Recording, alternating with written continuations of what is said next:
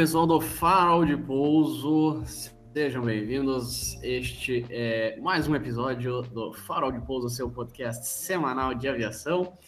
E hoje com um convidado muito especial, vai trazer uma visão um pouquinho diferente hoje sobre piloto expatriado, uma versão que a gente ainda não ouviu aqui nos nossos podcasts. Ao meu lado tenho meu grandíssimo, ilustríssimo sócio, amigo Félix. Fala pessoal do Farol de Pouso, sejam bem-vindos. É JV, mais um episódio.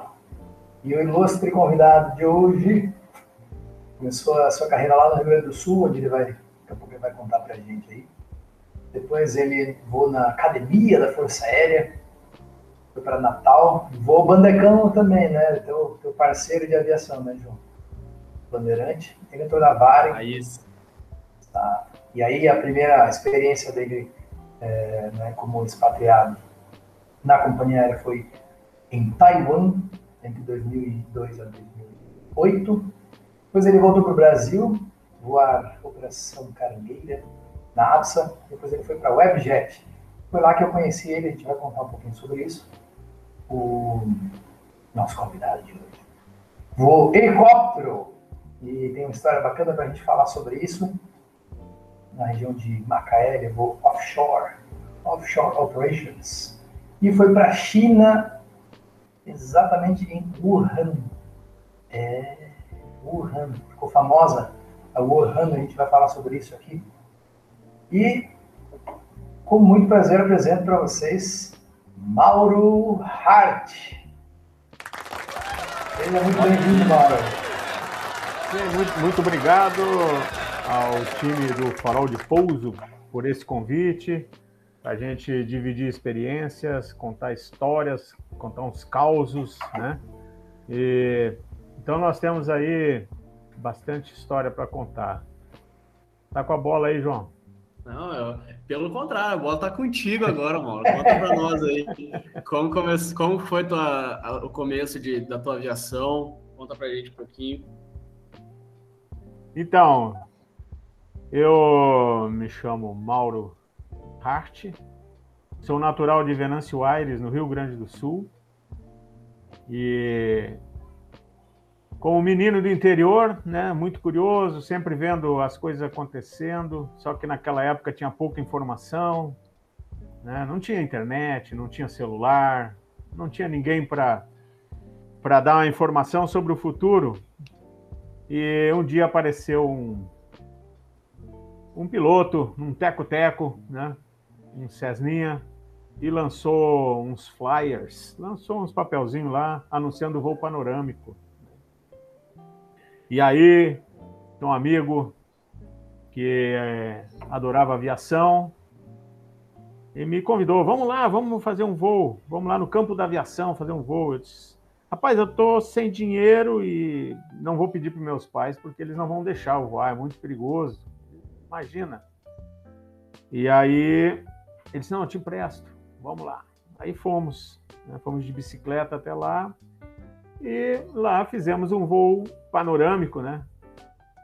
Em cima de Venâncio Aires, um voo de uns 10 minutos, onde eu pude ver a, a igreja, a igreja estilo gótico da cidade, a minha casa. Aí depois do pouso, eu disse, nossa. Aliás, quando o piloto atacou o motor na, na pista, eu disse, nossa, isso aqui é é o que eu pretendo fazer o resto dos meus dias, eu quero me divertir com isso aqui. E começou assim. Legal. E aí, é, e aí eu tive que esperar, né? Eu era muito jovem ainda, tive que esperar a idade mínima, e tive que me planejar, né? sem condições financeiras para fazer o curso, que era caro, é caro ainda, né? E eu trabalhava nessa época, eu consegui fazer economias para pagar as horinhas de voo. Lá eu fui fazer em Santa Cruz do Sul, porque o Aeroclube de Venâncio Aires havia fechado, ficou só de planador. Então eu encontrei guarida no Aeroclube de Santa Cruz do Sul. E aí, eu tenho uns amigos que têm família lá em Venâncio Aires, eles vão conseguir visualizar bem essa questão da, da igreja. E aí foi para Santa Cruz do Sul, E como é que foi a, a tua transição do Aeroclube para a Força Aérea? Não? Então, eu, bom, eu fui lá para o Aeroclube, né? E sim, também cheguei lá sozinho, pedi informação, aquele negócio, meio envergonhado ainda, mas logo me enturmei, uma turma bacana, somos amigos até hoje, né? Aquela turma de Aeroclube, é muito legal. E já me deram, já fiz a, preenchi a ficha lá, já me deram, disse, ó, você tem que fazer um macacão de voo, igual de macacão branco, era um negócio muito organizado, muito bonito, apesar de né, o aeroclube ser pequeno naquela época, né, mas era muito organizado, muita disciplina, né. O pessoal é caprichoso, né? É, muito, e, bom, para ter ideia, naquela época a gente tinha que fazer tudo, a gente, no, após os voos, né, no final da, da tarde, assim, é, a gente tinha que pegar um balde com querosene e água, uma flanela, limpar o bordo de ataque, limpar a, a hélice, todo aquele cheio de mosquitinho, né? Tirava. Mas os aviões eram impecáveis, né? Manutenção, tinha dois mecânicos lá, H24, né? E até o chão do hangar, aos finais de semana, os manicacas, né? Os, os, os, já, os, já, os, já que, já, os que já tinham PP, já esses não precisavam, mas a manicacada ia lá com a vassoura, ia varrer o hangar, cortávamos grama com a máquina de cortar grama lá. É, um, dia um, um, dia um, colega cortou o fio junto. Nossa Senhora! e a gente se divertia, a gente se divertia com isso aí, né? E aí... Eu ia perguntar exatamente isso, se era divertido, mano. Nossa, era muito divertido, eram os meus finais de semana, porque eu trabalhava durante a semana e final de semana eu ia para lá, né? Mesmo, sem, que... mesmo que eu não voasse, eu ia para lá. Acho que o Badanha era piloto-chefe lá no Céu Clube, hein? um salve pro Crescente. Não, se, se, se, ele chegasse lá, não, ele não ia encostar em nada, ia ser assim, lá num patamar lá em cima, né? Porque quando chegava um comandante de linha aérea lá, nossa, a gente babava, né? Puta, que é esse astro aí, né? E, então, e aí, ali do Aeroclube, é, eu acho que até hoje, né? Quem está fazendo curso de piloto privado recebe um documento para ir no, no, serviço militar e pedir adiamento, né? Porque o é considerado da reserva, né? Militar da reserva, o PP, né? aí é é dispensado do serviço militar. Eu fiz o contrário, eu peguei o, o papel, rasguei, peguei um ônibus e fui para Canoas me alistar, porque eu queria, queria me divertir, né? queria dar tiro, acampar, aquelas coisas que garoto interior gosta, né? Fora pescar e nadar em rio barrento, a gente gostava também de. e eu via, eu via que meus amigos naquela época, né? que tinha mais histórias para contar era justamente o pessoal que tinha servido no quartel, inclusive meu pai. Então, eu fui também me divertir na Força Aérea. Né? Aí então tu começou a voar lá? É... Não. Vou, vou Zarapa? Não, não. Eu primeiro eu, eu fui eu fui servir como soldado, né? Soldado raso mesmo, né? É. Ah, é. Ali, ali, ali nem começa a instrução. Desculpa da minha total ignorância, não entendo nada dessa dessa carreira? Não, eu, é, eu fui. Não, eu, eu, foi uma opção minha, né? Eu não fiz prova para nenhuma escola. Eu fui me alistar, fui servir na base aérea de Canoas e lá eu vi, né? Lá eu obtive a informação que o mais importante é você ter informações, né? Do que você quer fazer. Não tinha. E lá eu obtive todas as informações e descobri Sim. E descobri que para ser piloto da Força Aérea bastava passar num concurso. E aí eu rachei estudando. Mas no meio do caminho, eu me frustrei lá como soldado, né? Porque eu queria servir no meio dos F5, ali aquela pista. E aí me deram, me, me, me vamos dizer assim, me, me jogaram na tesouraria, né? Fui servir os outros dias na tesouraria, aquilo me frustrou muito. Era um livro de protocolo, né? cara crachá, meu Deus, o que, que eu estou fazendo aqui? E aí pintou lá um concurso para a escola de sargentos, eu, eu ganhava folga para fazer isso, né? E eu fiz e passei. E aí eu, aí eu acordei, ó, tá aí uma, uma boa profissão, né? Se eu não conseguir passar para a academia da Força Aérea, eu vou me formar sargento da Força Aérea, né? Controlador de tráfego aéreo, essas coisas, e e vai ser bem legal também, né? Vai ser uma profissão. E aí eu, eu, eu passei e, e fui lá para Guaratinguetá, em São Paulo, fazer o curso de sargento. E lá, sim, lá eu encontrei dois amigos, que um deles até é brigadeiro da aeronáutica até hoje. Né? O outro, infelizmente, faleceu num acidente de moto. Mas nós três estudamos pra caramba e passamos e fomos para a Academia da Força Aérea. E lá, sim, lá eu veio o Zarapa, né? É, abrindo um parênteses aí, o meu primeiro, a minha primeira aeronave foi o, o Paulistinha, né? Lá no Aeroclube de Santa Cruz do Sul. Eu solei no Paulistinha, eu tirei o PP no Paulistinha, mas a minha primeira aeronave na Força Aérea foi o Blanik, planador Blanik. Olha que legal. Yeah. Eu, sou, eu sou piloto de planador, eu sou, inclusive, instrutor de planador. Já só falta dizer que voa, que voa balão e pilota submarino, aí acabou. Aí... Ainda não, ainda não, ainda não.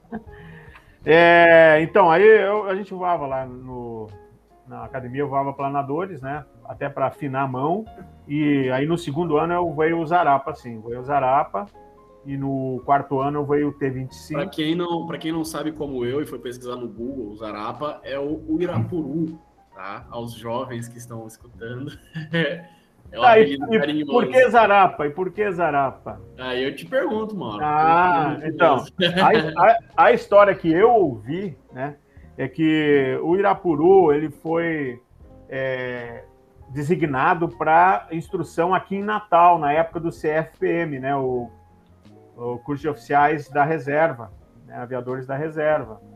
E aí dizem, né? Diz a lenda, conta a lenda que os matutos aí, o pessoal do interior, o que, que é isso aí? São é, os, os Urapuru. Ah, o Zarapuru, Zarapa. Ficou Zarapa. Nossa. É, é uma, uma corruptela do Irapuru. Então, o Zarapa, uh, o Irapuru é carinhosamente chamado de Zarapa, né? Então, a gente, eu passei pelo Zarapa, T25, né? O Universal, e aí eu vim para Natal, isso em, em 84. Vim para Natal e voei um ano Chavante aqui, que foi ah, um comentário sobre o Chavante, um dos aviões mais ah, dóceis para pilotagem. Assim. Não tinha, não tinha como errar um pouso ali, era 110 nós, vem embora. Pá. Isso porque eu e o João não voamos eles, então a gente dá um jeito de errar, né, João? Não, você tá louco. Não, se fosse eu ali, já todo, todo errado, todo. É, é, uma, é, um, é, um, é, um, é um caça, né? Ele é uma aeronave de ataque ao solo e treinador, né? Um excelente eh, treinador.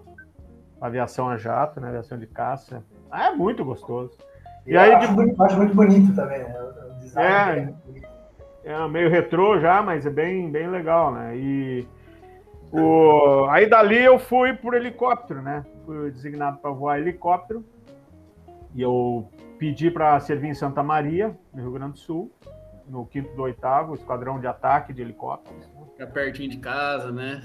É, e também, assim, é, meio fora de rota, né? Meio fronteira, assim. Os esquadrões são bem é, aguerridos, né? principalmente a missão lá do, do Esquadrão Pantera. E junto tinha um esquadrão de caça e um esquadrão de reconhecimento tático. Ambos operavam chavante. Então era uma base aérea muito ativa, muito militarmente ativa, né? Muito legal. E de lá, então, eu fui para Campo Grande, no Mato Grosso do Sul. Fui servir no segundo décimo, esquadrão de busca e salvamento. Aí lá. Acabou, desculpa, Marco, acabou não falando, mas eu sou de Campo Grande, inclusive. Eu, ah, é? Eu, Man, mandioqueiro, mandioqueiro. Rapaz, tomador de tereré. Tá louco. Rapaz, costela com mandioca, o prato típico dos domingos. Uma é chipa. A chipa bem, bem a boa. Chipa, a chipa, muito bom. Sobazão. É, é. Da, isso aí são, é, vamos dizer, heranças da cultura oriental lá em Campo Grande. É, muito forte lá, muito, muito é. forte a cultura oriental. É. Aí lá em Campo Grande eu voei no SAR, né, no Busca e Salvamento, eu voava o Bandeirante e voava o Sapão, o helicóptero H1H, que na época já era instrutor. E, e aí tive a grata é, oportunidade né, de participar de buscas, de salvamentos. É, uma, é, uma, é, uma, é um sentimento inexplicável, assim, sabe, de, do dever cumprido, de salvar vidas. É um negócio muito forte, assim, adrenalina mil ali. Sabe? Você, você, você voava o avião e o helicóptero ao mesmo tempo, Mauro? Nessa época eu voava quatro equipamentos diferentes, né? Eu voava o H1H, né, o Bell 205, eu voava o Embraer 110, o Bandeirante, na versão busca e salvamento. E na base aérea eu, eu voava no é, o e o Regente né? É missões administrativas e tal. Né? Ah, que legal. Eu, é uma curiosidade minha agora. Voar helicóptero e voar avião, muito, tipo, você sai de um, entra em outro. É tipo andar de bicicleta e andar de, de carro, assim? Tipo, teu cérebro é. se, se, adapta, assim, na hora? Ah, pra... é, na hora, é tranquilo. Você abraça o, o equipamento ali, veste o equipamento, né, e vai embora. É, não, é, é, eu acho que sempre foi assim, né? Desde a época lá em Santa Maria, eu voava o H1H, voava o Sêneca e voava o Regente, né? O, o H1H e o Regente eram do esquadrão mesmo, então a gente voava os dois, normalmente. Mantinha a proficiência no avião, na asa fixa, né? E na asa rotativa. E de quebra voava o Sêneca da base aérea, que normalmente é para missões administrativas. Né? Isso é normal. Pronto, aí de Campo Grande, dois anos depois, eu vim para Natal para ser instrutor de bandeirante, né? E de quebra fiz o curso do Tucano, mas não cheguei a dar instrução porque na época eu já tinha feito o concurso para a Varig e passei, e aí eu pedi demissão da, da Força Aérea para seguir a carreira comercial. Né? Então aqui em Natal dei instrução, foi muito legal também, eu gostei do Bandeirante. O Tucano também é um avião sensacional, né? Teve, eu vou ter 27. É. É. Essa aviação toda aí é a aviação que é, foi marcante até para a minha infância também. Quem, quem escutou já o barulho do, ronco de um sapão, né, e o bater da hélice, sabe o que é tá na praia, assim. É, daqui a pouco passa aquela Cara, é um negócio, meu, tipo, guerra do Vietnã, assim, o que tá acontecendo? É, é, é, é retumbante, né? É retumbante. exatamente. O Mauro, o Mauro tem um, um, um léxico muito né, esplendoroso. E, e aí, depois do, de lá da Força Aérea, mano, foi, foi para foi pra onde? Qual foi o teu paradeiro? Bom, então só para fechar, né, a Força Aérea, eu, eu, acho que eu tive muita sorte, né, na, na vida, na aviação, em ter a chance de ter voado aviação militar nesses moldes, né?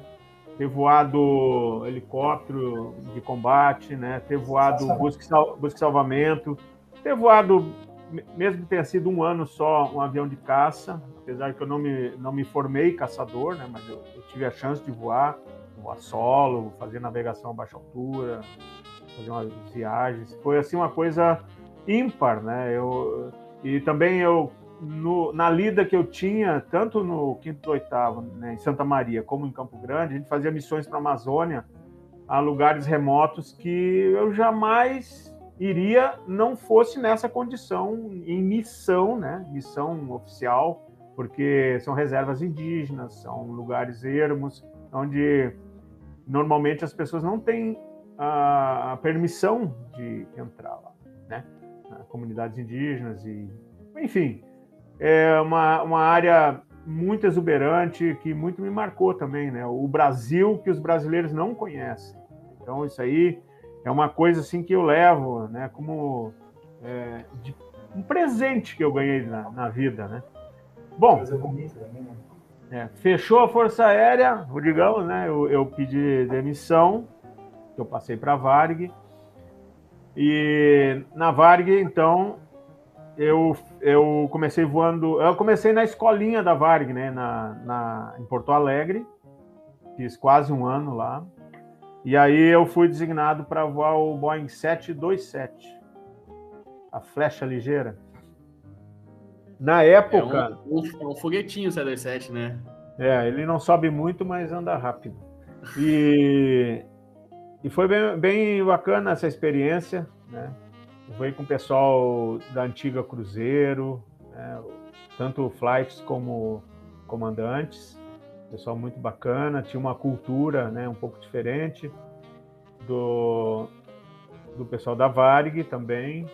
E no fim essa mistura deu um resultado positivo, né? Eu, eu, gost... eu aprendi bastante. Eu vou no início passageiro, né? Avião de passageiro, tive oportunidade de operar em La Paz, operar um ou outro voo para o exterior aqui na América Latina. E fiquei sete anos no 727. Aí... La, La Paz é Lauto? Era lá onde fazia a aproximação com a máscara de oxigênio? Isso, isso. A gente pousava com uma máscara de oxigênio. Sabia dessa, Johnny? É, o avião era é, o avião ele era ia sendo despressurizado lentamente pelo flight porque a altitude, né, poderia tocar o, o alarme de máscara de baixa pressão, né, da cabine e também poderiam cair as máscaras dos passageiros. Aí, aí para o voo, né? Para a aviação. Se bem que eles conseguiam colocar esse tipo de máscara, mas enfim, era uma operação especial, né? Muito interessante. Uma pista de 4 mil metros e para decolar parecia um Santos Dumont. Parece que fica, mil, fica um quilômetro só de, de pista. É, ele o, demora para acelerar e tudo. Mas é uma operação bacana pode fa fazer um episódio e falar sobre isso, né?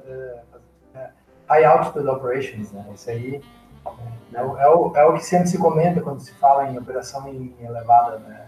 altitude, altitude de densidade. É, é, um caso sempre clássico, né? E, e, sempre vem à tona essa questão de, de usar máscaras na, na face. Eu queria confirmar se era lá mesmo. 727.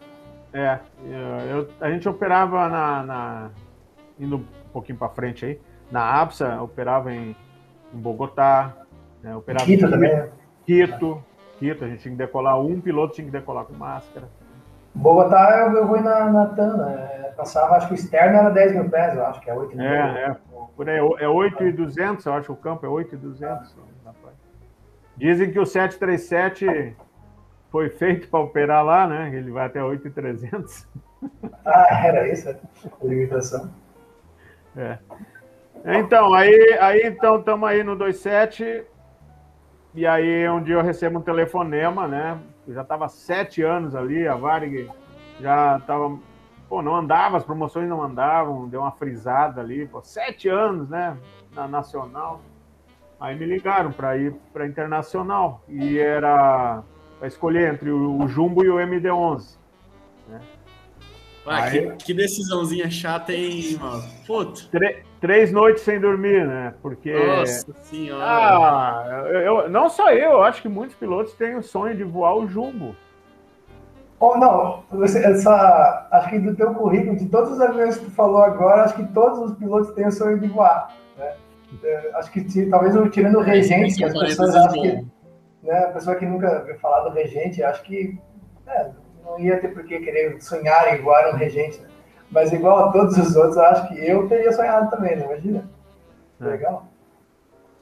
Então, tô falando, eu sou um cara de sorte, né? E... Sem dúvida. É. E aí eu, eu queria muito o Jumbo, eu sonhava em voar o Jumbo. Mas nessa época o Jumbo estava sendo descontinuado na Varig, né? Perdendo as rotas, no fim só fazia Miami, eu acho que fazia o Los Angeles, Tóquio e acabou que assim, era, e era analógico, né? E disse, pô, tá na hora era do piloto. O, era o 300, não era, Mauro? Era. Então, pensei, tá na hora de eu me aperfeiçoar, né? Deixar o, o coração e levar em consideração a razão. Que o MD-11 estava tomando as rotas melhores, né? ou seja, operar em aeroportos no mundo inteiro, Inclusive, na época, operava a, a África do Sul e Hong, e Hong Kong. Né? E o do Kaitak? Era, era o Kaitak. E aí, eu também pensei, pô, EFIS, né? O, o piloto tem que voar EFIS, já era analógico, é EFIS. E aí eu decidi pelo MD-11, com a dor no coração, né? Mas não me arrependi, né? Ainda fica aquele, aquele aquela, aquela vontade. Aquele si. eu podia ter voado jumbo, mas a gente tem que fazer escolhas, né? Não, não tem jeito. Tem que abrir mão de uma coisa para ganhar outra. E foi isso que eu pensei. Profissionalmente, era melhor escolher o MD-11, né? um, um avião mais moderno, com glass cockpit, full glass cockpit, primeiro avião full glass cockpit. E é, para a época era um avião muito tecnológico, né, Mauro? Em termos de sistemas, a operacionalidade dele, né? Até hoje. Até hoje, a, a tecnologia embarcada no MD-11, eu digo, não foi superada. Claro, alguns aviões têm coisas bem modernas, né? Que se colocasse no MD-11 ia se tornar uma super máquina, mas uh, ele tinha muitas coisas eh, de controle de centro de gravidade, de combustível que ficava passeando pelo avião para não congelar. É, o computador avisava você que que tipo assim, pô, deu um problema hidráulico, ele botava lá o status, ó, a bomba hidráulica está desligada, mas na fase de approach vai ser ligada para baixar o trem de pouso, aquelas coisas. Então, um avião inteligente, né? Só que tinha que estudar muito, né? Isso aí deixava as pessoas de cabelo em pé, porque era muito manual. Né? E, como diziam, né? Os manuais foram escritos por advogado, vai aqui, pega ali, não sei o que lá. Então, o cara tem que ser bom de manual. Mas isso aí nunca foi assim. No início foi problema, mas aí pegava os macetes com os mais antigos. Aliás, o MD-11 foi um avião que deu bastante problema no início, né? Até eles acertarem o ponto dele. Por isso que muita gente odeia o MD-11. É ame-o ou deixe né? E, mas eu peguei ele já numa fase já trimada, né? Numa fase já ajustada, software já, já tinha mudado vários, aí permaneceu naquele. Pô, ficou legal. Eu adoro o MD-11, eu gostava muito de voar.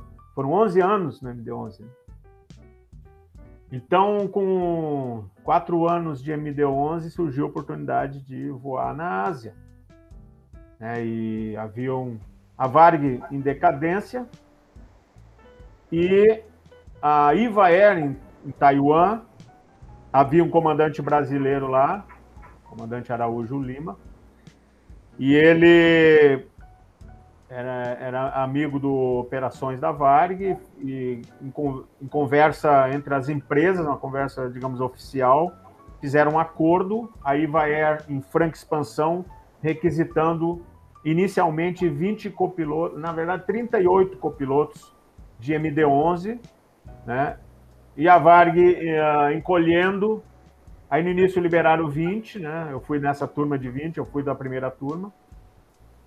Então fui voar lá na Ásia, em, tai, em na IVA Air em, em Taipei, Taiwan.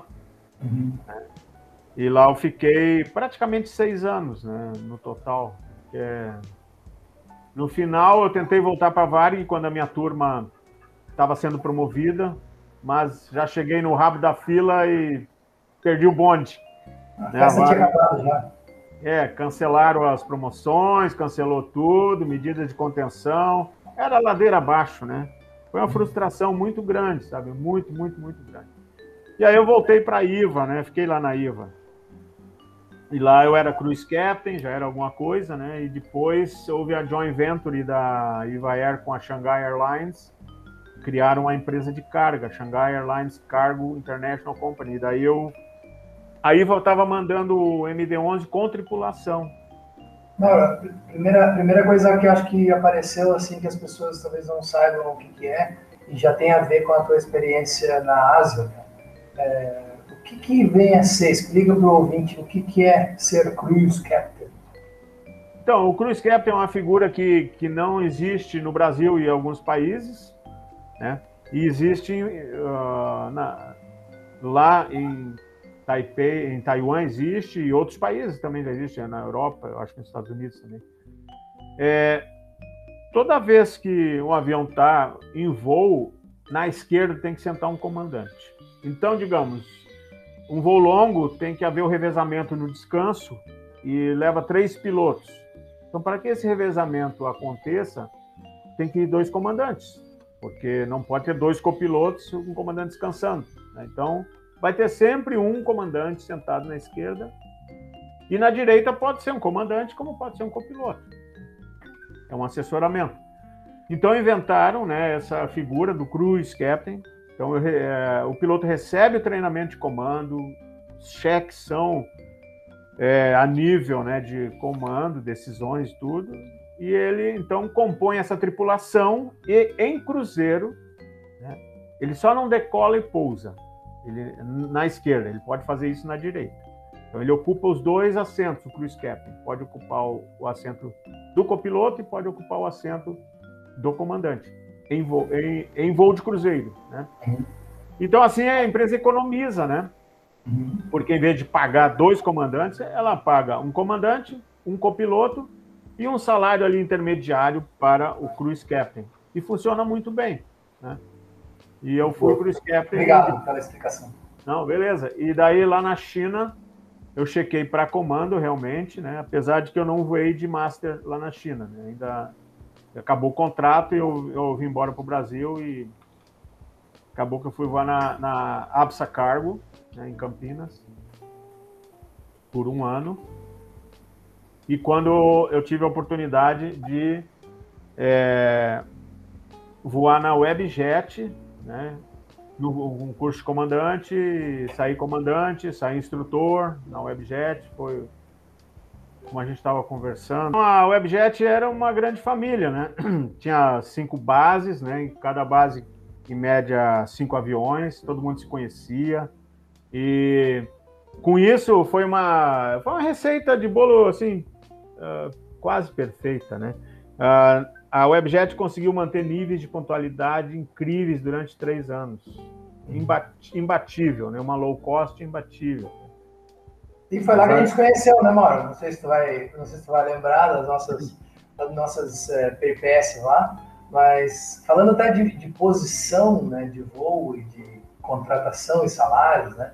É, eu lembro nitidamente quando um dos, um dos, meus primeiros voos, e talvez a primeira chave, eu não lembro, eu vou ter que tentar olhar no meu, no meu logbook para ver, mas eu, eu ainda estava no jump e a gente fez um voo e estava na direita e tu estava de NEM. Né? Explica para o pessoal aí o que é o NEM. E, e a gente vai, é, vou relembrar que a gente chegou a fazer uma, tava fazendo uma aproximação em, é. em Porto Alegre, e com certeza tu lembra dessa história. Eu estava no Jump e a gente entrou num CB, né, e, e foi para mim, acho que foi um, um, um, primeiro grande evento, assim, né, que eu fiquei com aquilo marcado, assim, de caramba, é uma coisa séria mesmo. E a gente entrou num CB que estava um pouco mais, né, vamos dizer assim, forte do que imaginávamos, e e eu queria até te perguntar, porque acho que é a primeira vez que a gente fala sobre esse evento, com certeza tu lembra disso, e eu queria te perguntar até o que, tu acha, mas a gente entrou num CD, o radar acho que não era muito bom, e a gente estava na direita, né, com o, o, meu instrutor, que eu iria voar então, o instrutor de rota, e a gente fazendo essa aproximação, a gente entrou nesse, nesse CD lá. Então, essas duas coisas que eu queria né, né, falar para a gente né, emendar nos assuntos. O que era a tua posição de NEM ali, se tu lembra desse evento? Ah, lógico que eu lembro desse voo. Esse aí ficou indelével na minha memória, né? É, era um voo, se não me engano, Guarulhos Porto Alegre, de manhã. E tinha um, não, não tinha previsão assim de mau tempo, né? Tá, aquela, não estava assim 100%, não estava cavoque, né? E na descida, né? Uh, olhando no radar, havia uns núcleos, a gente desviava daqui, desviava dali na, né, e mais ou menos sobre Caxias do Sul ali. É, a, se fechou. Isso acontece às vezes. O, os CBs eles estão ali, aqueles núcleos, e de repente se fecha e a gente estava ali no meio, não tinha para onde desviar mais. A gente já tinha feito uns desvios e a gente entrou na pauleira. Foi coisa feia. Eu estava de NEM, né? Uh, eu estava sentado na direita, eu já tinha feito o curso no avião para comandante, mas estava aguardando a, vaga, vamos dizer assim, né, para ser promovido. Então estava ali, né, com bastante experiência. O comandante comigo, bastante experiência também, e a gente foi pego de surpresa. O, não vou culpar o radar, assim, mas uh, pode ser ter sido também um radar meio Steve Wonder, assim, aí... E o, o Félix estava atrás e, e ainda bem que ele filmou, porque ninguém ia acreditar. Né? O piloto automático caiu três vezes e eu não conseguia recolocar ele, de tanto que balançava ali. E a, a, o barulho era como se estivesse jogando pedra em cima de um telhado de zinco, assim, aquele pá, era pedrada, pedrada direto, e, e parecia que o avião ia se desmanchar. Mas o... E aí isso me fez pensar como, naquela época, né? Como o avião era forte também, né? E a gente não, não, não quebrou para-brisa, óbvio que não quebrou. Né? Eu não lembro se eu acho que o Radome se, se foi, ele descascou um pouco só, mas eu não lembro de ter, ter tido nada que fosse ótimo, realmente, né? Passamos por um CV que estragou o avião. Mas a, a minha sensação, assim, de ter vivenciado essa experiência, é, me fez pensar, imagina qual que é a paulada quando entra num desses que realmente racha o para-brisa. Imagina só, o que estraga o radômino, que, que, aquele que quebra o nariz mesmo. Imagina como é que é. Então, eu, eu acredito que tá, o barulho foi assim, bastante preocupante, né? Quase assustador. A gente estava em baixa velocidade já também, né? É, baixa, baixa, baixa velocidade e talvez tenha sido com as pedras menores, né? E, o, mas o que tinha muito mais forte era a turbulência. Então, isso que talvez tenha assustado, muita turbulência. O avião pulava. Né? E, e, e, o barulho do granizo, né? Mas eu, depois eu fiz a inspeção na aeronave, né? O radome tinha algum descascado, mas talvez fosse coisa antiga não, não, é. na pintura, né? Mas não danificou nada. Graças a Deus, a gente saiu ileso dessa aventura, né? É verdade.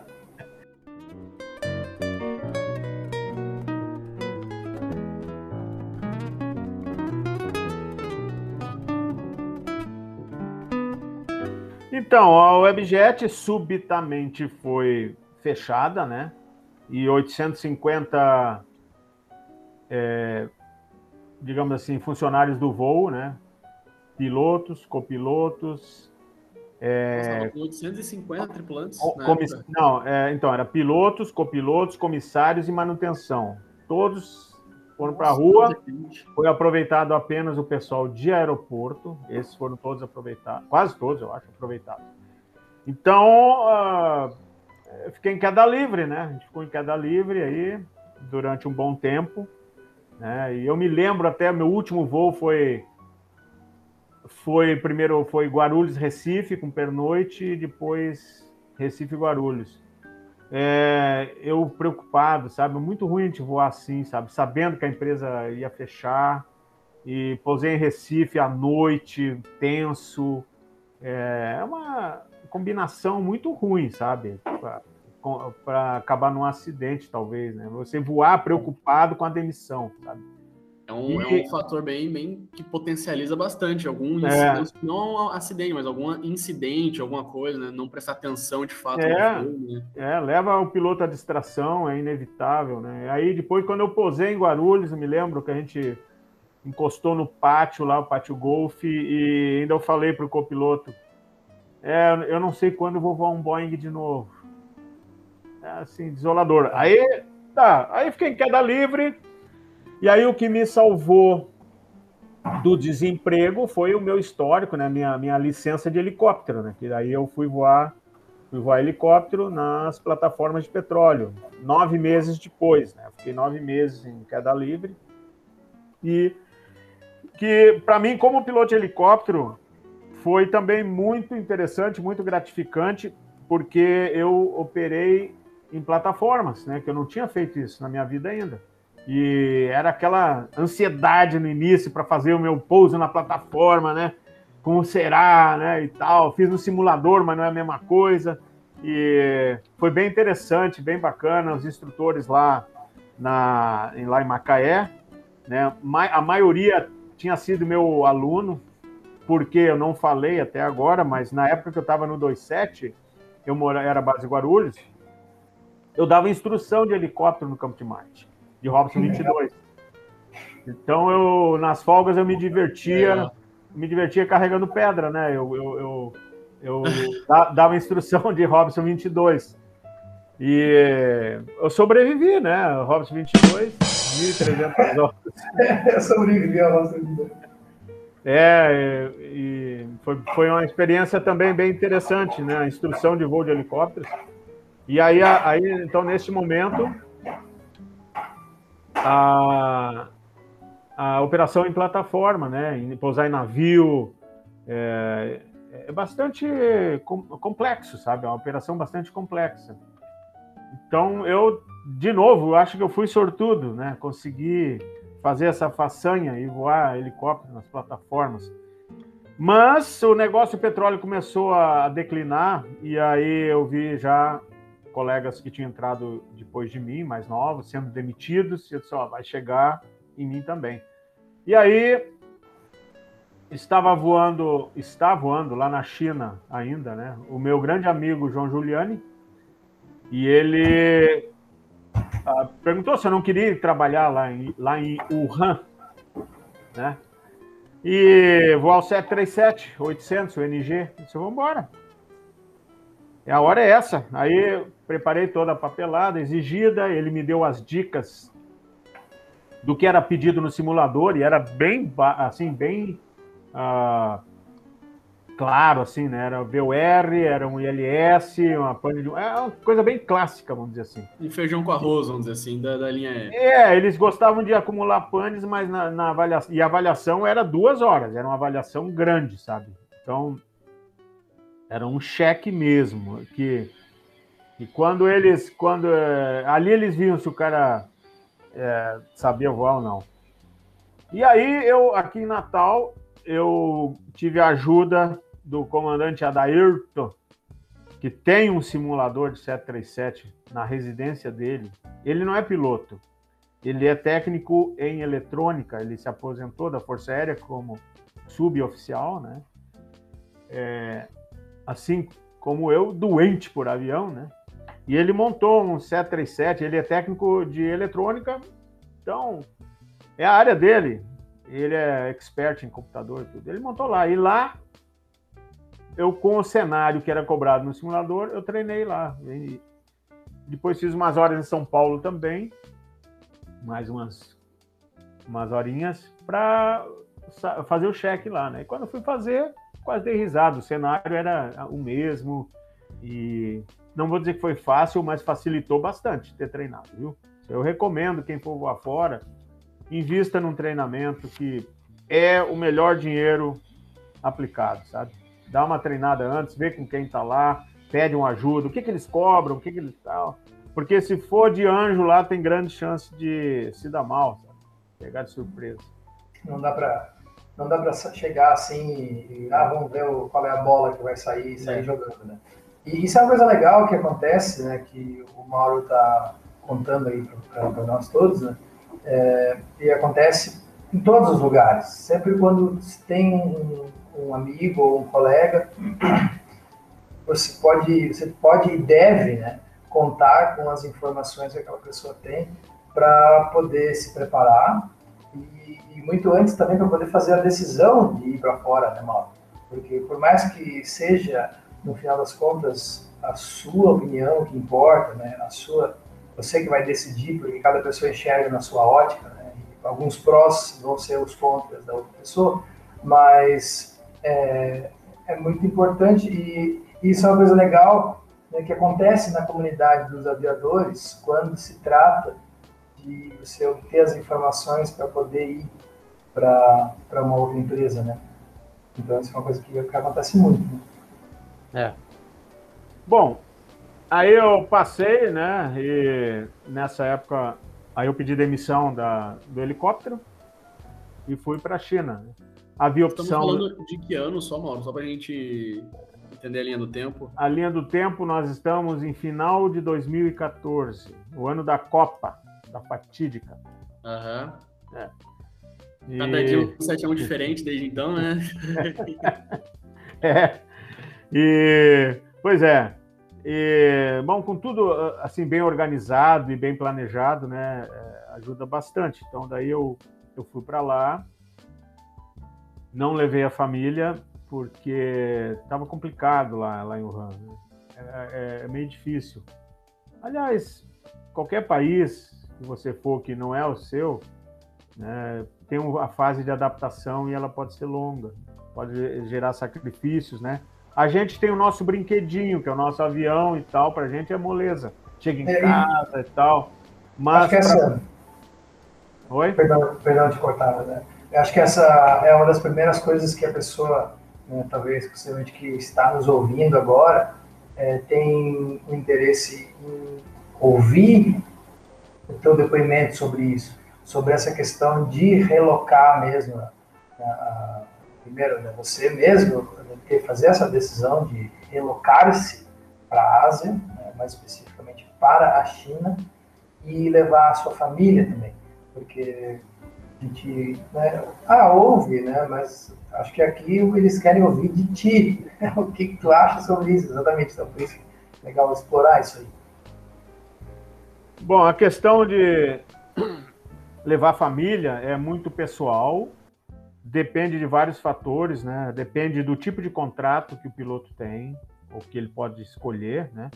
É, a cidade, a cultura, tudo isso influencia. Eu optei por não levar a família e ficar no commuting, ou seja, eu tinha um bloco de dias de trabalho e um bloco de dias de folga.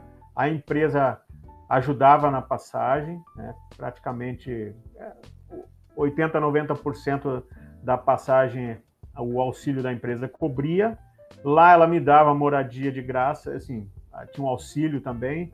E eu poderia levar minha família, mas o sacrifício seria muito grande. Isso se comprovou depois quando eu tive que deixar é, Wuhan. Né?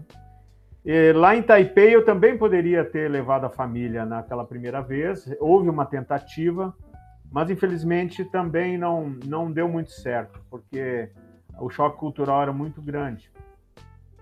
Então, como eu vinha falando, para a gente, piloto, a gente tem o nosso brinquedinho, a gente sai para voar, exerce a profissão, volta para casa, né, tem a família, é, mundo perfeito.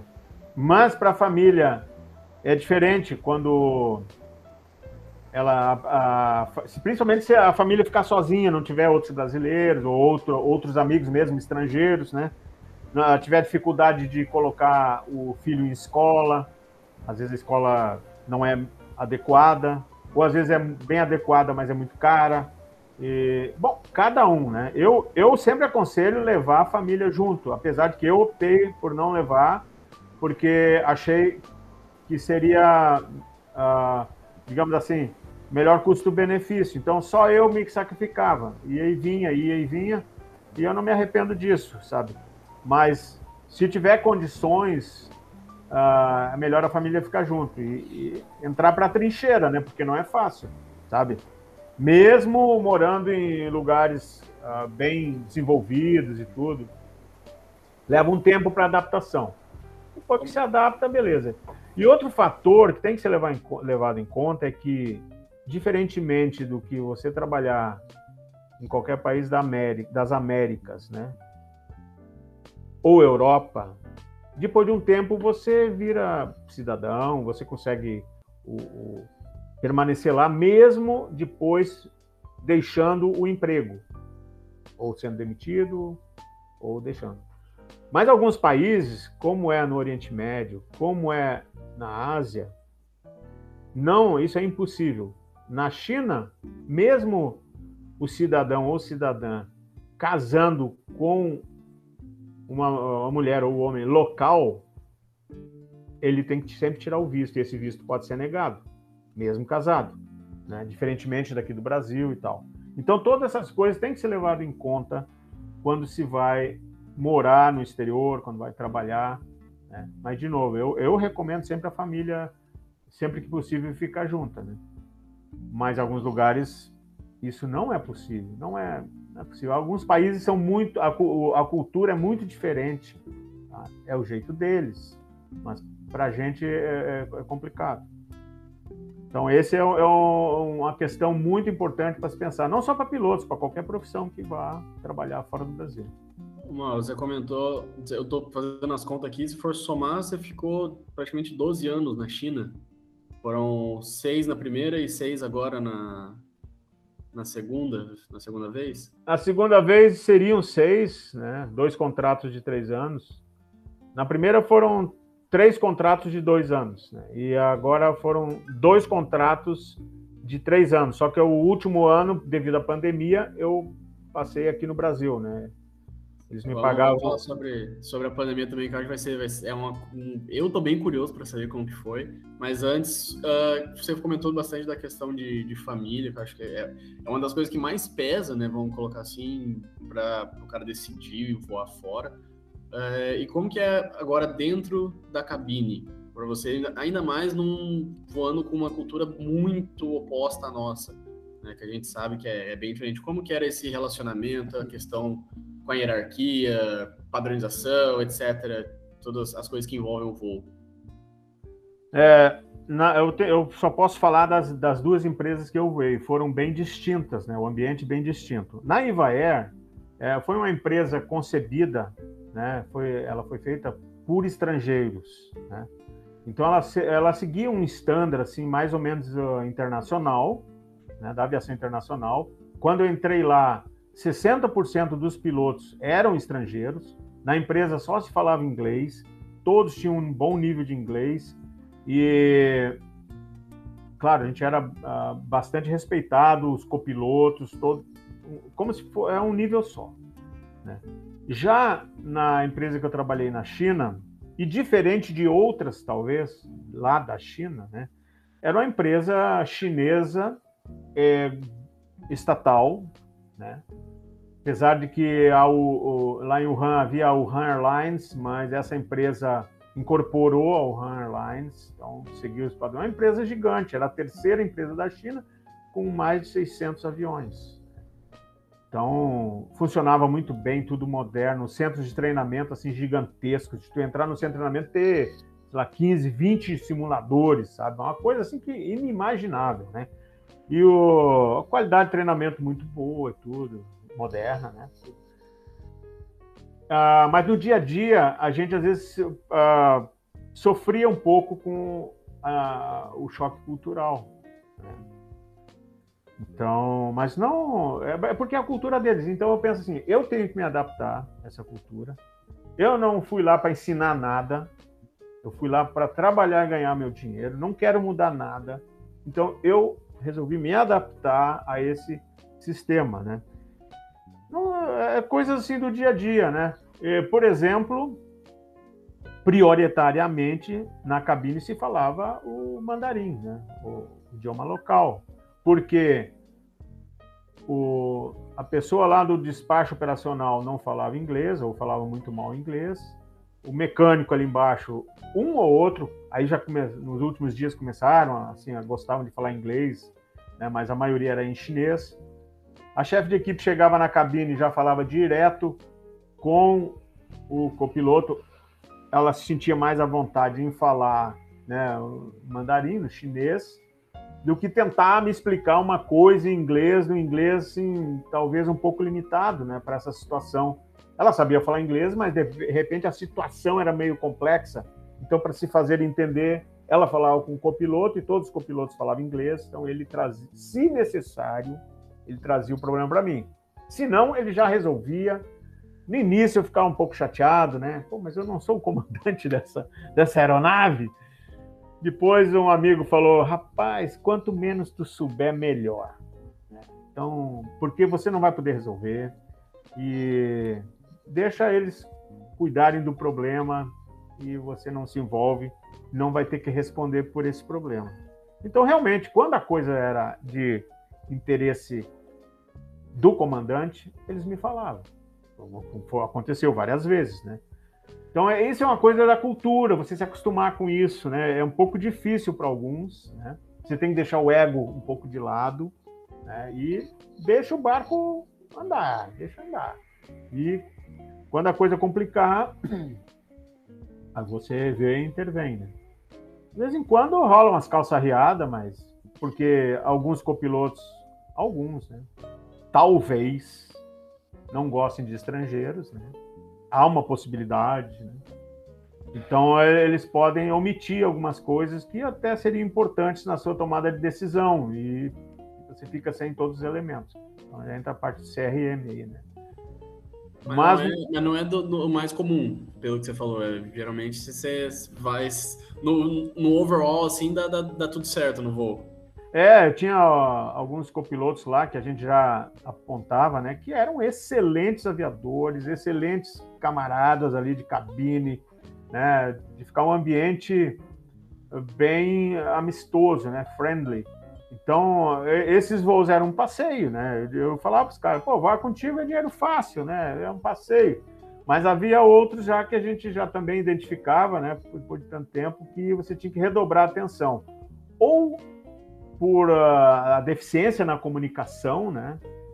E para eles também, pensa bem, é difícil, né? O cara voa com tripulação chinesa, tá ali à vontade. Aí vai, vai voar com um estrangeiro, putz, vai ter que falar inglês, ler o checklist em inglês que não está acostumado, falar com controle em inglês e de repente alguns não gostam, né?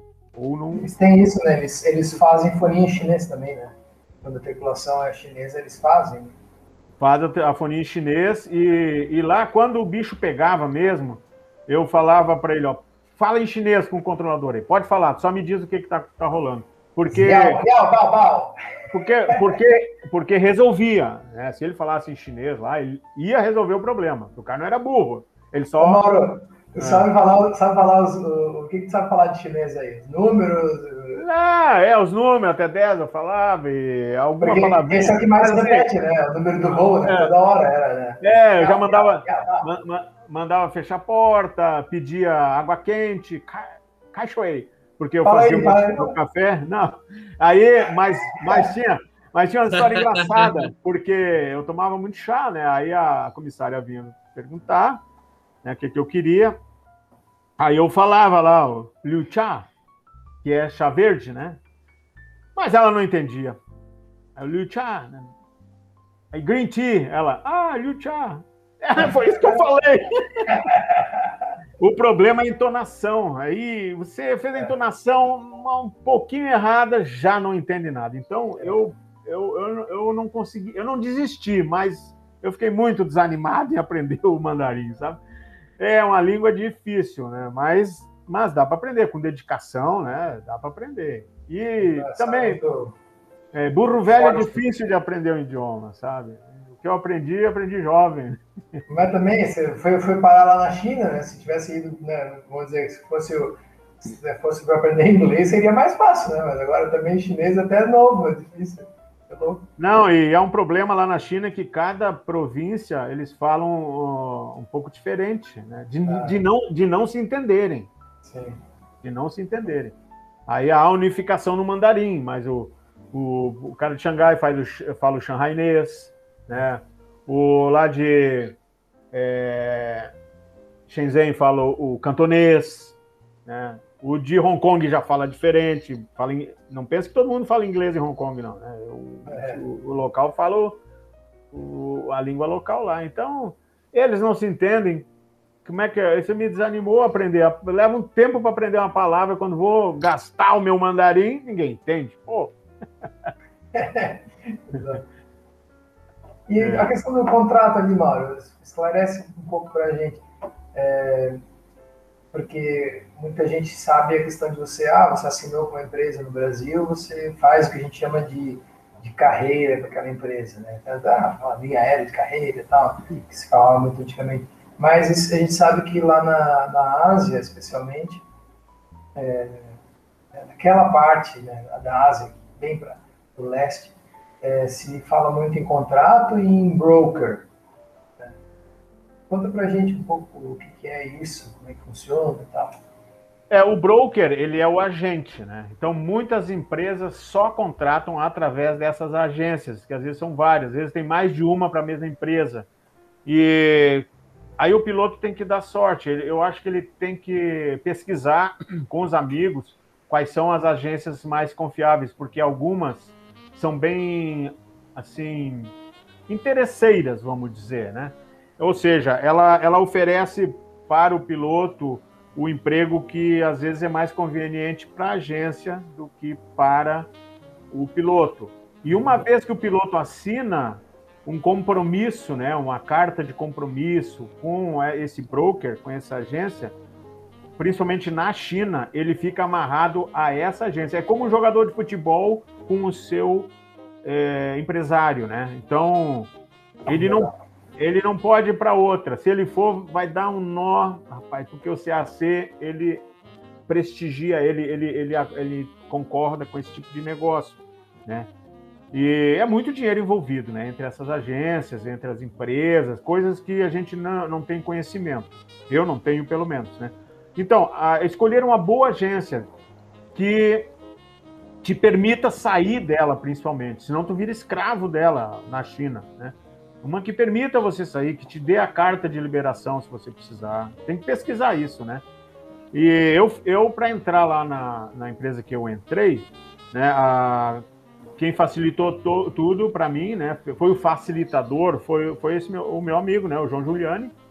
Mas a empresa tinha a prática de fazer a contratação, o primeiro passo via agência, então me indicou, a própria empresa me indicou a agência, eu entrei pela agência. Então, todo o screening eu estava sob a, a orientação dessa agência, desse broker. E no final, aprovado, eu assinei direto com a empresa. Eu não assinei com o broker. Eu, me, eu fiquei livre do, do agente. Tá? Eu assinei com a empresa. Isso é raro acontecer. Normalmente, o, o cara assina com o broker. O broker que faz os pagamentos, inclusive, ele recebe da empresa e paga os pilotos. No meu caso, não. Foi tudo direto com a empresa. Eu nunca mais ouvi falar do, do meu broker, né? Então, há, há diferenças, assim. Então, isso aí é, é, é, um, é um, você tocou num assunto bem importante para quem vai voar fora, né? Já algumas empresas fazem direto, né? Eu acho que no Oriente Médio a maioria, a maioria faz direto. É. E é, é, igual, é igual no Brasil, assim, você se cadastra através do, do site uh, e, e, o processo é todo, todo interno da empresa, né? ou a empresa vai fazer um processo seletivo nas cidades, nos, nos hubs principais, por exemplo, da América do Sul ou da América do Norte, ou você, ou você vai se deslocar até a sede da empresa para fazer, né?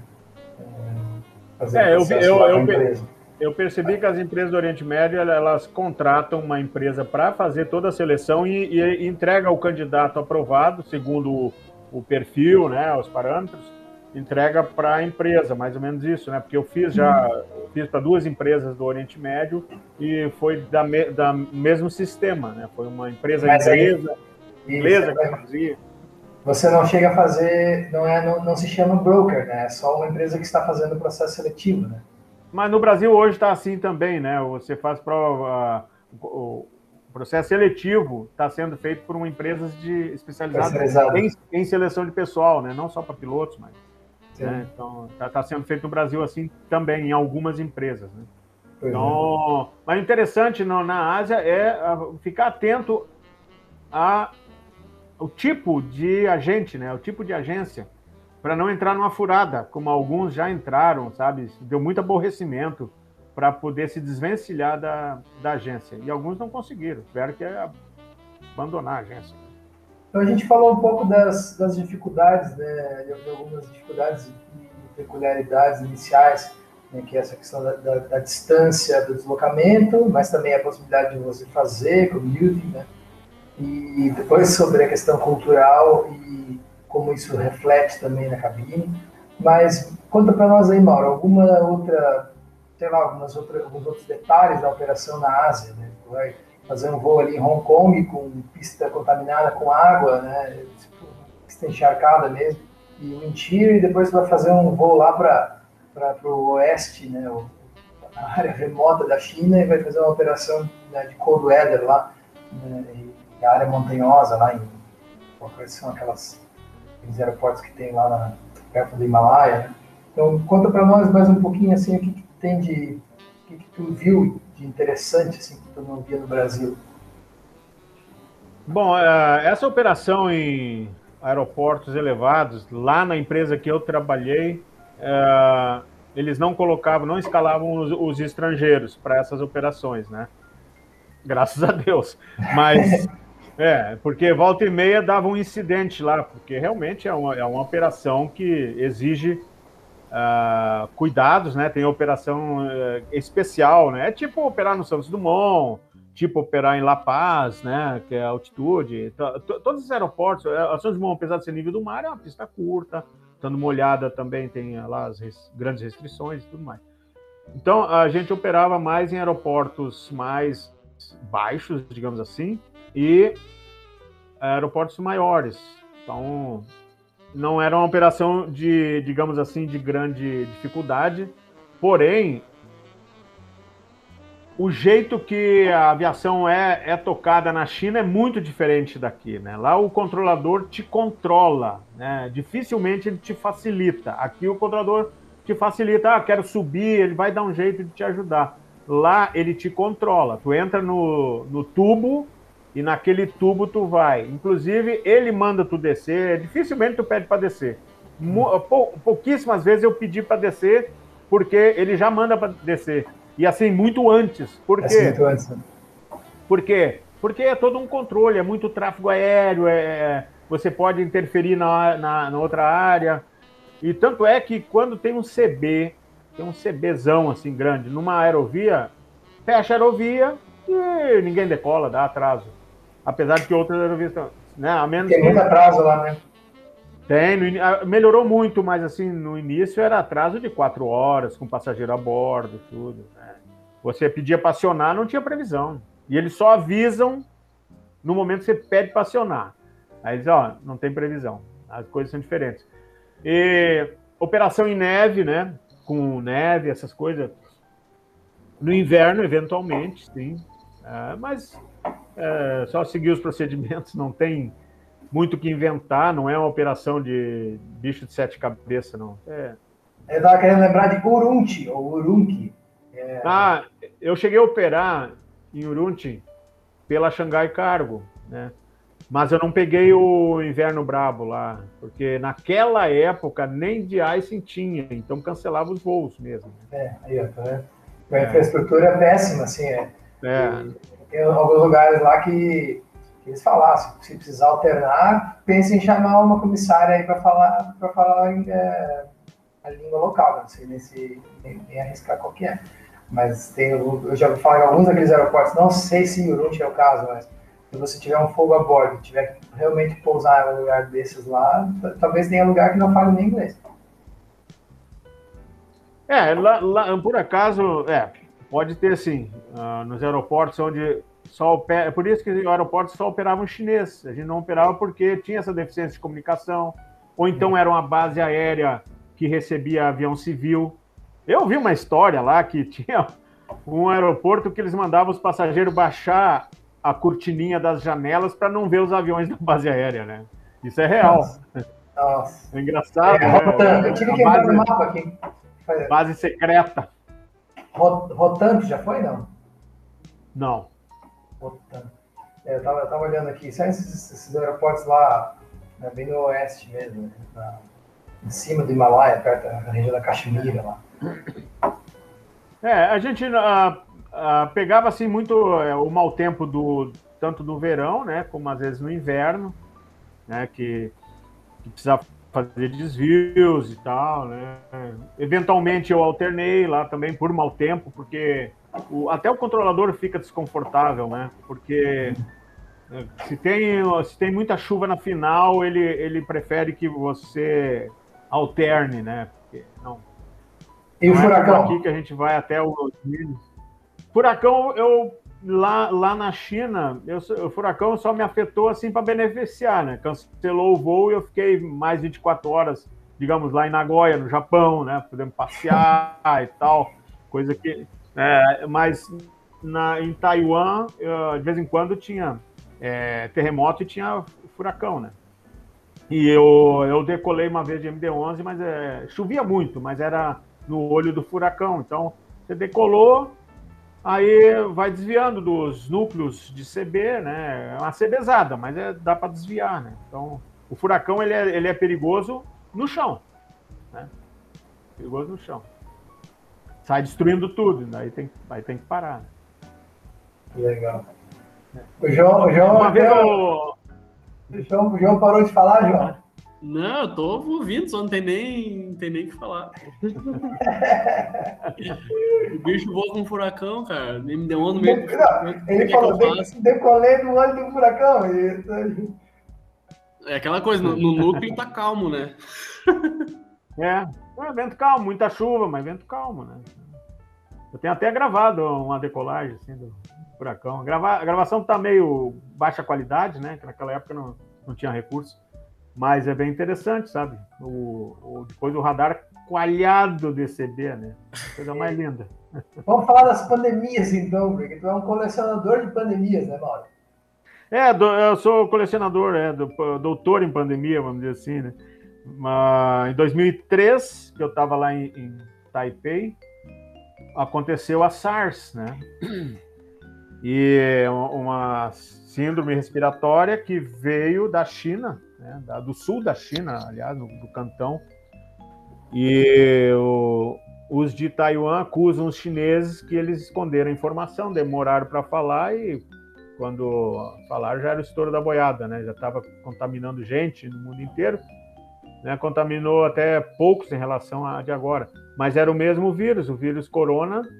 E lá em Taipei, pô, foi bem assustador. A gente voava de máscara, o aeroporto ficou vazio, vazio, a gente não voava nada, o, salário caiu. Eh, fecharam escolas, fecharam hospitais. Acho que teve alguns hospitais que eles fecharam mesmo, ah, lockdown no hospital. Quem estava dentro não saía, ficou preso, e quem estava fora não entrava. né? E ali morreram pessoas, inclusive do corpo médico, né? do corpo hospitalar, digamos assim. E, mas foi a maneira de conter o avanço do vírus, pelo isolamento. E, bom, aí várias histórias, né? Te- O pessoal ficou em casa, eu mesmo eu voando com pilotos, ele, ele me dizia, olha, lá em casa só eu que saio, vou para o supermercado, compro tal, eu volto.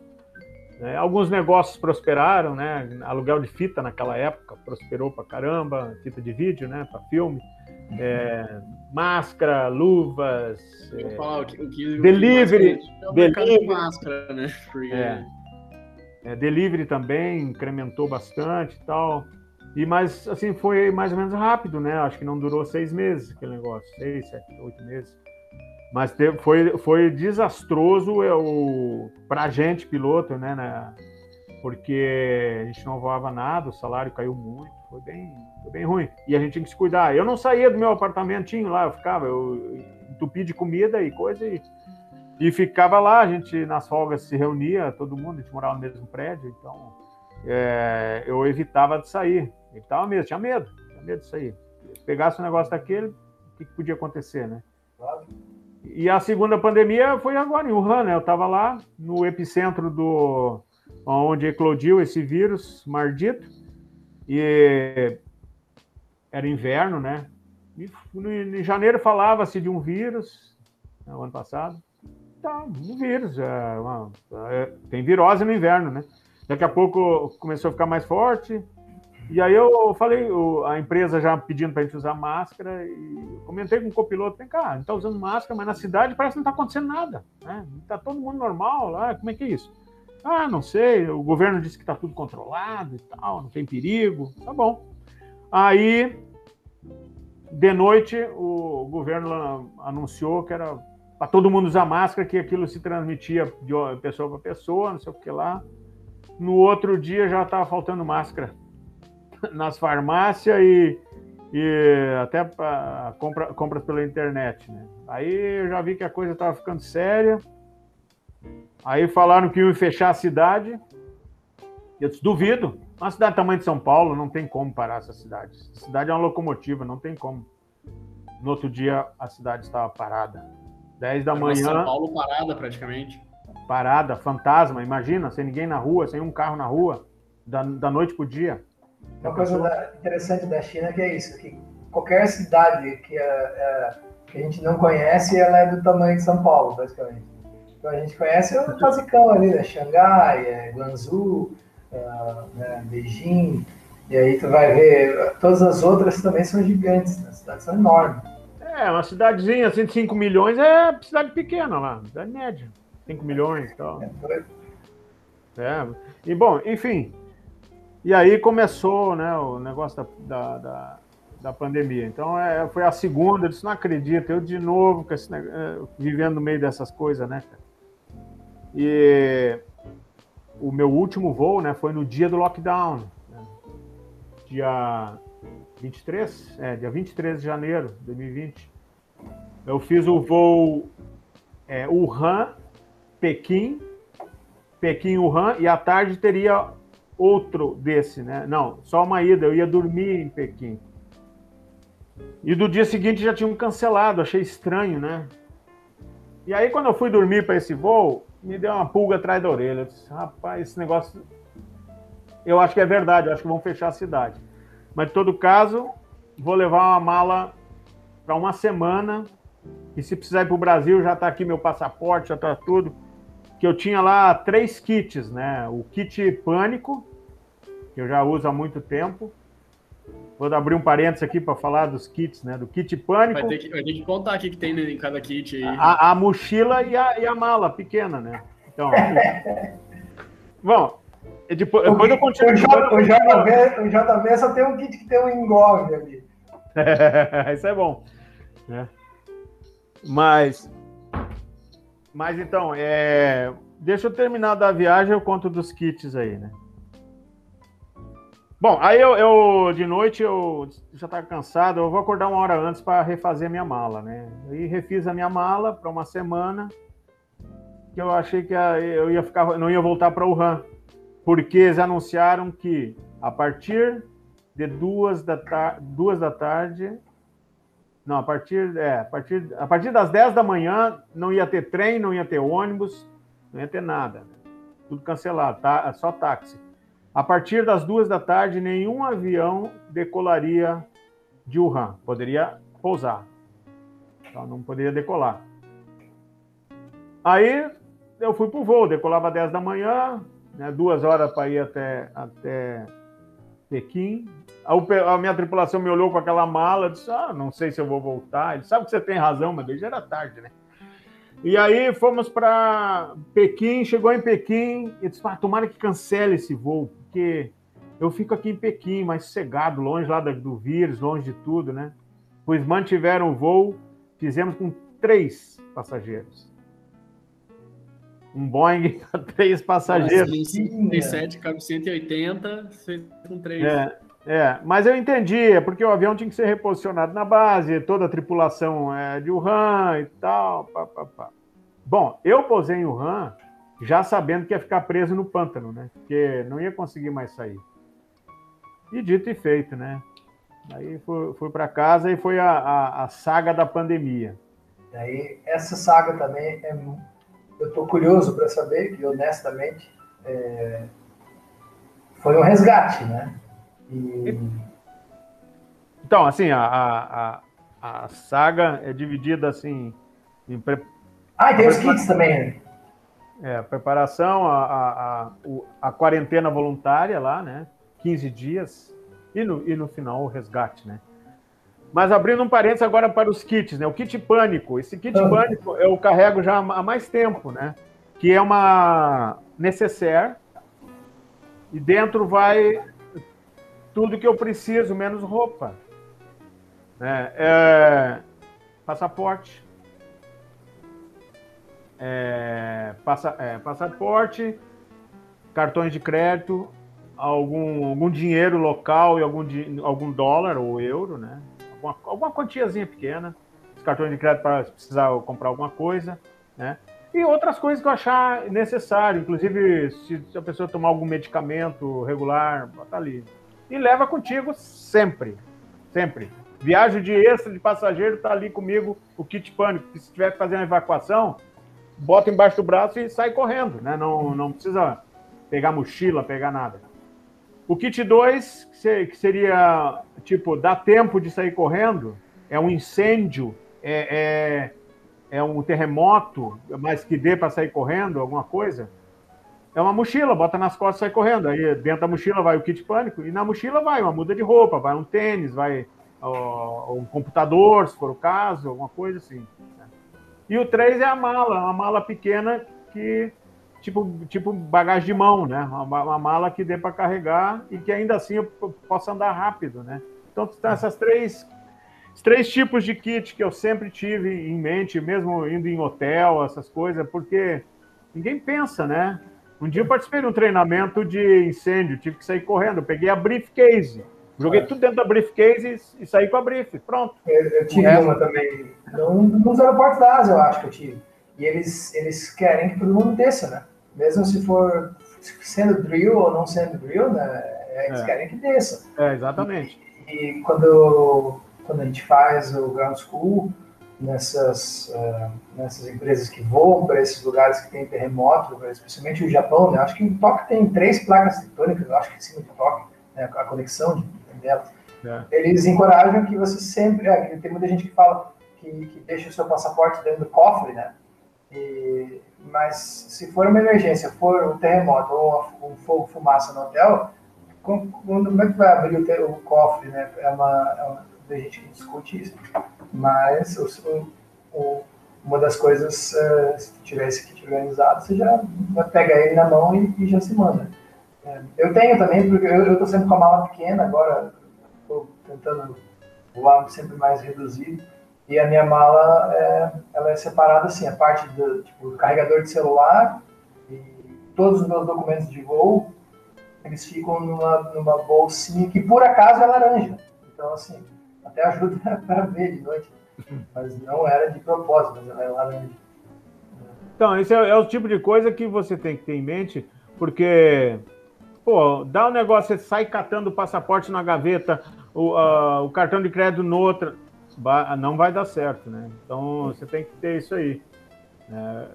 esse, esse tipo de procedimento. E lá na, na IVA, no o, o edifício lá, tinha 14 andares, né, o dormitório, eu morava no último andar.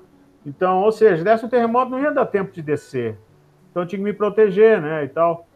E tinha sempre uma garrafa d'água no criado mudo, né, porque pelo menos eu sobreviveria ali uns dois, três dias com aquela garrafa d'água, né. E teve um amigo que ainda deixava a imagem de Nossa Senhora. Esse, esse seria bom. Mas brincadeira, é, né? É normal. A minha avó me deu uma. E voou na minha briefcase é, sempre. Né? É uma daquelas de, de pinha, assim, né? Eu tenho também. Não, ele tinha imagem mesmo de, de, de gesso, alguma coisa assim, ele deixava. Ah, imagem. é, é mais, estátua, né? É maior, né? É. Legal. E, Mas... e, ah, e, o resgate, vamos falar do, do vamos resgate, falar do, resgate. do soldado Mauro. Bom, primeiro, antes do resgate, a minha preparação, né, que eu acho que também é importante falar, lá em Wuhan, é, a gente não sabia o que ia acontecer. Comigo morava no mesmo prédio um, um, outro aviador brasileiro, né? Na mesma empresa, eram colegas. E graças a Deus, porque deu aquele apoio moral, né? A gente fazia as refeições juntos, né? O, o almoço e a janta, né? Cada dia um cozinhava, né? fazia o almoço e a janta era normalmente o que sobrava do almoço, a gente já virava, né? fazia a transformação para janta e tal. E então a preparação foi é, a preocupação com o abastecimento, né, a escassez. Os supermercados já, já mostravam sinais de desabastecimento, né? E eu fui com eu tinha um supermercado perto, a gente, eu, que eu conseguia carregar em duas sacolas e na mochila todo dia, eu, durante cinco dias eu fui carregando coisas, né? E eu me abasteci para 90 dias ali. Aí começou a faltar gás, inverno, né? O gás, o mais importante aqui do gás é a água quente o banho e, e né, essas coisas. E consegui reabastecer o gás com um amigo chinês lá. Ele foi lá na companhia de gás e abasteceu para mim, que eu não sabia nem onde era, né? E assim uh, foi a preocupação. Uh, um amigo até me deu a dica: enche a banheira. Você tem banheira? Tenho. Enche a banheira de água. É um reservatório de água. Caso haja corte de água, você tem ali. Né? Eu, eu sou de Blumenau. Blumenau, Blumenau, a cada vez que enche o rio, a gente faz exatamente isso que tu estás dizendo. Inclusive, passei a vida inteira enchendo banheira. Tá vendo? Mas depois a gente tomava banho na banheira, né? Para não gastar água. Né? É. Aí, aquela água, aquela água da banheira eu trocava de do, dois ou três, de três em três dias eu trocava, porque ficava uma água parada, né? E essa água fervida servia para beber, ela servia para higiene pessoal, uh, assim, para as emergências, né? Imagina você ficar sem água, né?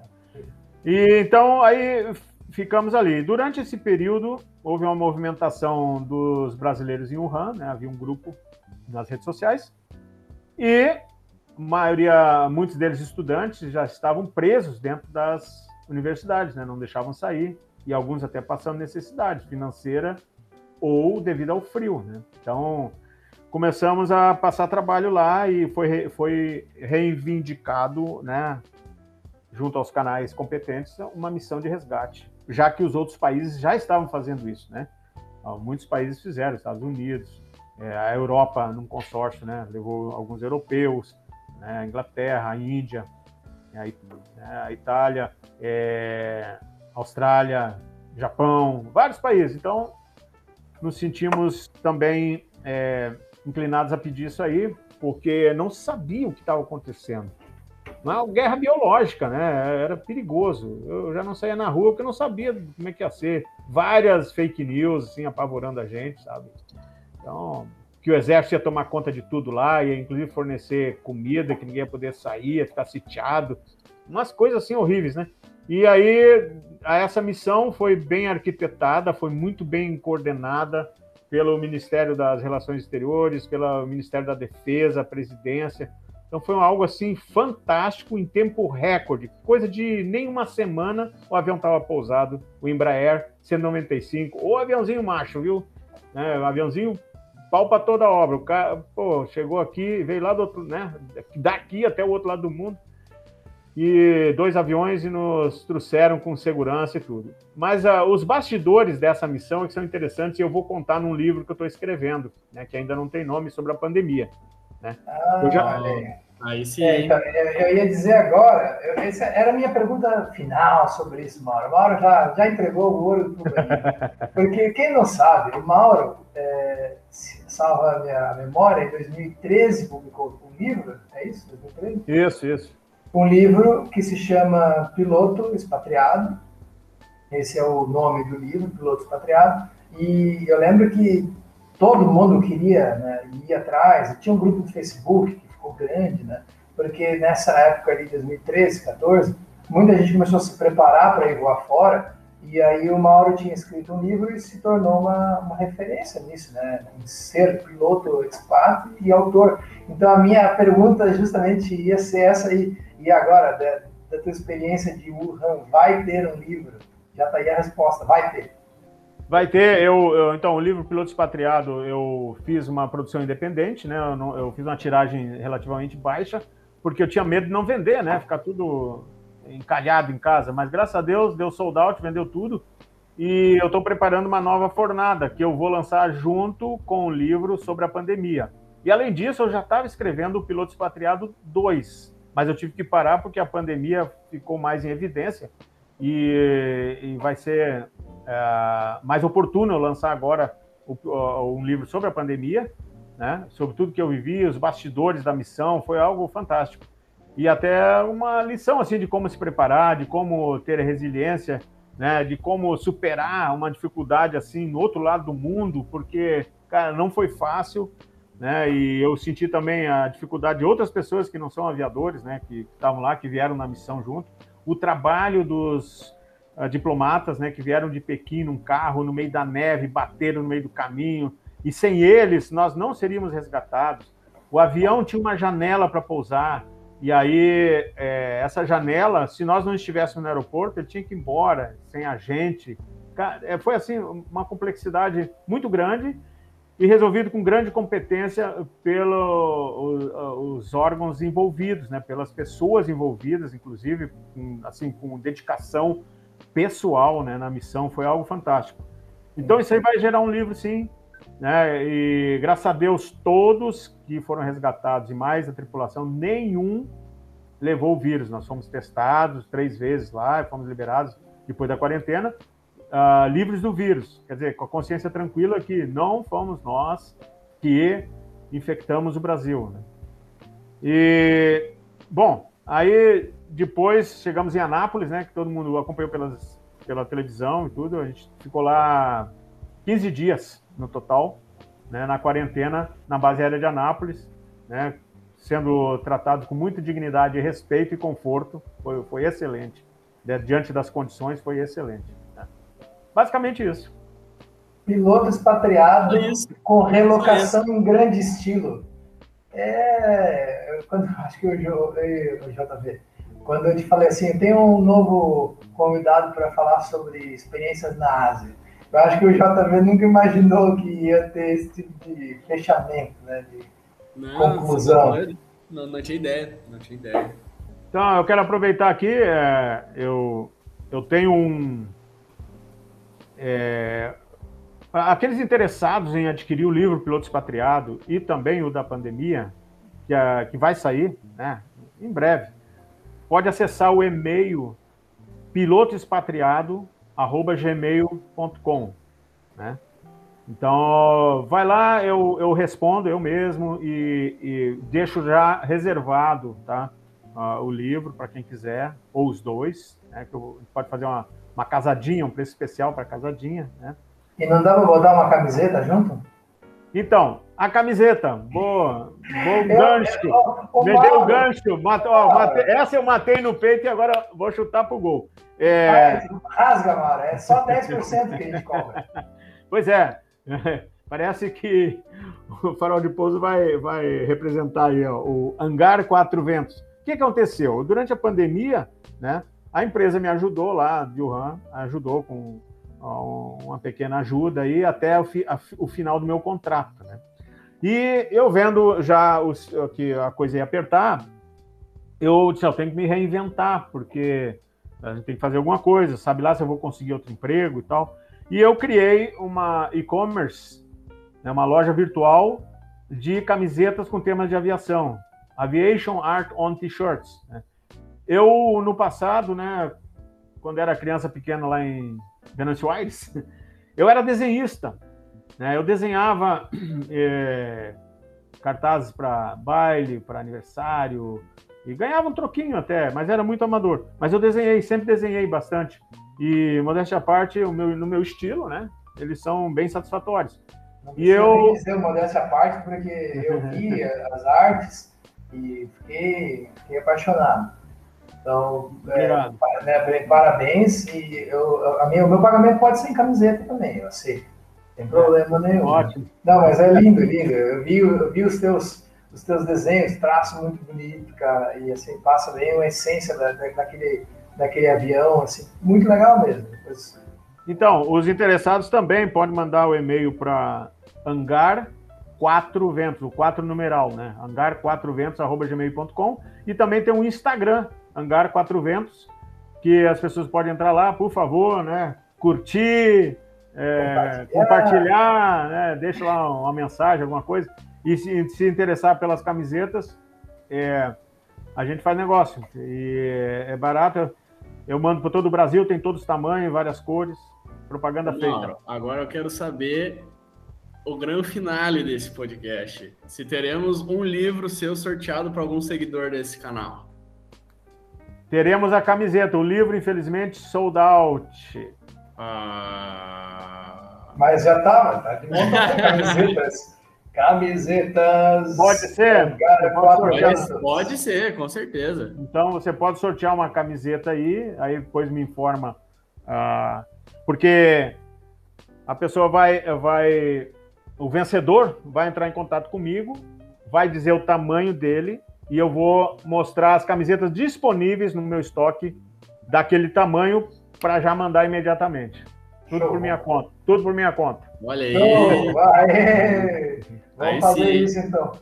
E aí, para é. a pessoa ser sorteada, tá? Vou deixar as regras aqui vou colocar no Instagram depois.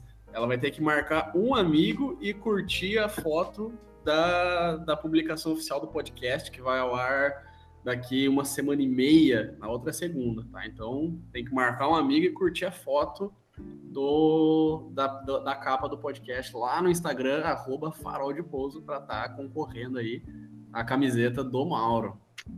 É isso aí. O João, não, o João voa muito na frente da Biomar, tu não sabe. Silveri já criou o sorteio, já fez até as regras, já. É muito grande. Não, esse, esse, cara é bom. Esse cara, eu vou ter que contratar, eu vou ter que contratar esse cara para me ajudar. A gente é... acerta 10%, tá tudo resolvido, tá? tá, tá, é, tá é. E aí vocês dois também, se, se quiserem, eu posso ofertar aí uma camiseta para cada um. Manda algum endereço no Brasil, tá, Félix? Obrigado, mano. Acho que eu vou pegar a minha. A minha, a minha faço questão de comprar para né, incentivar e ajudar a pagar no frete, mas eu, eu a, a que tu iria dar para mim eu vou sortear. Então vamos fazer. A gente, a gente sorteia alguns números, a gente, a gente faz aí. Mas legal, legal mesmo. Obrigado, mano. Bom, obrigado. Com, com, com esse grande final, eu acho que é, é, isso por hoje, né? Félix, quer acrescentar mais alguma coisa? Não, só agradecer, agradecer o Mauro, dizer que realmente foi, foi uma, um, uma experiência muito legal compartilhar aqui é, esse, esse tempo que a gente passou junto. Pô, eu não, eu não falo com o Mauro né, desde, cara, praticamente 2009, eu acho. Né? E essas coisas que me deixam fascinado a internet tem isso. É, um, um, seguidor do Farol de Pouso, que me perdoe agora, ele, que eu esqueci o nome, né, ele me falou assim, eu estou ajudando um piloto a, a, ele quer montar site, ou montar uma coisa e tal. Eu nem lembro o que, que ele falou, sei que ele falou, o nome dele é Mauro Hart. Aí eu disse, ah, é, o Mauro Hart. Eu fui, aí eu falei assim, passa o meu telefone, porque eu estava nessa corrida danada assim, Falei, passa meu número para ele, fala que a gente voa junto na web, talvez ele vai se lembrar, para ele falar direto comigo. É, é, é, é, o Luiz aqui do Natal, né? É, eu não lembro o nome. É o Luiz?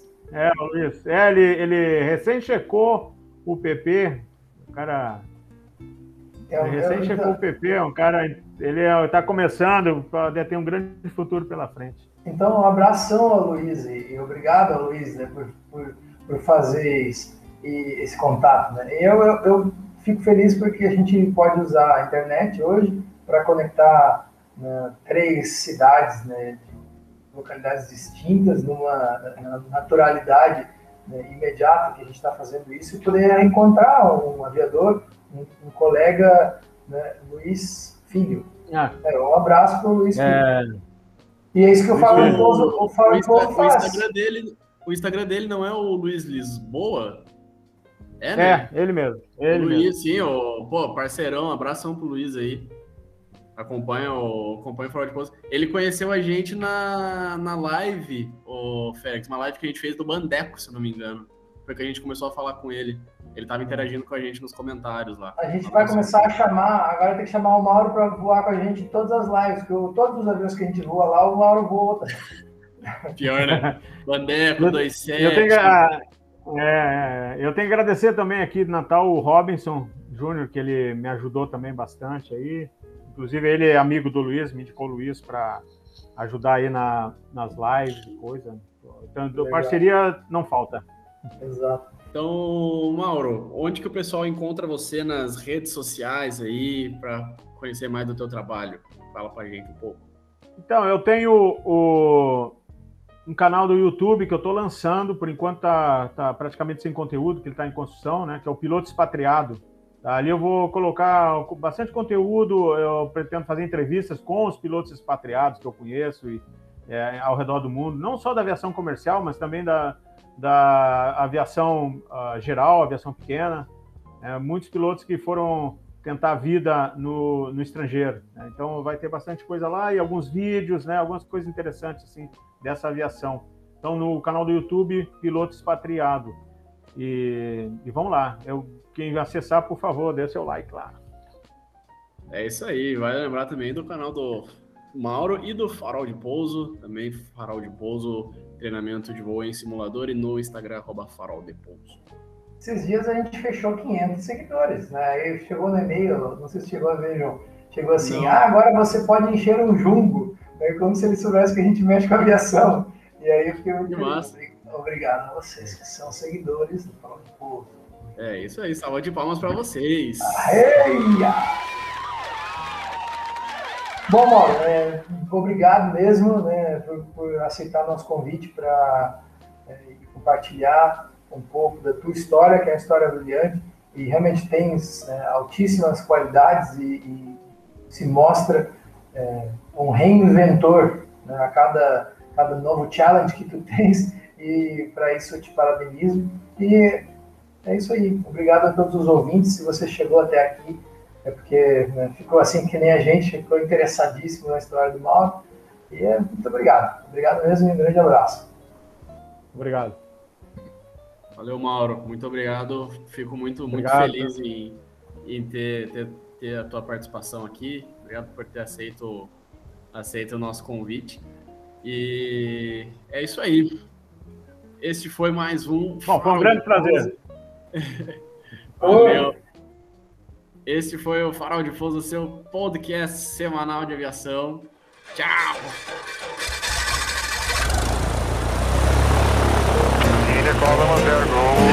5625.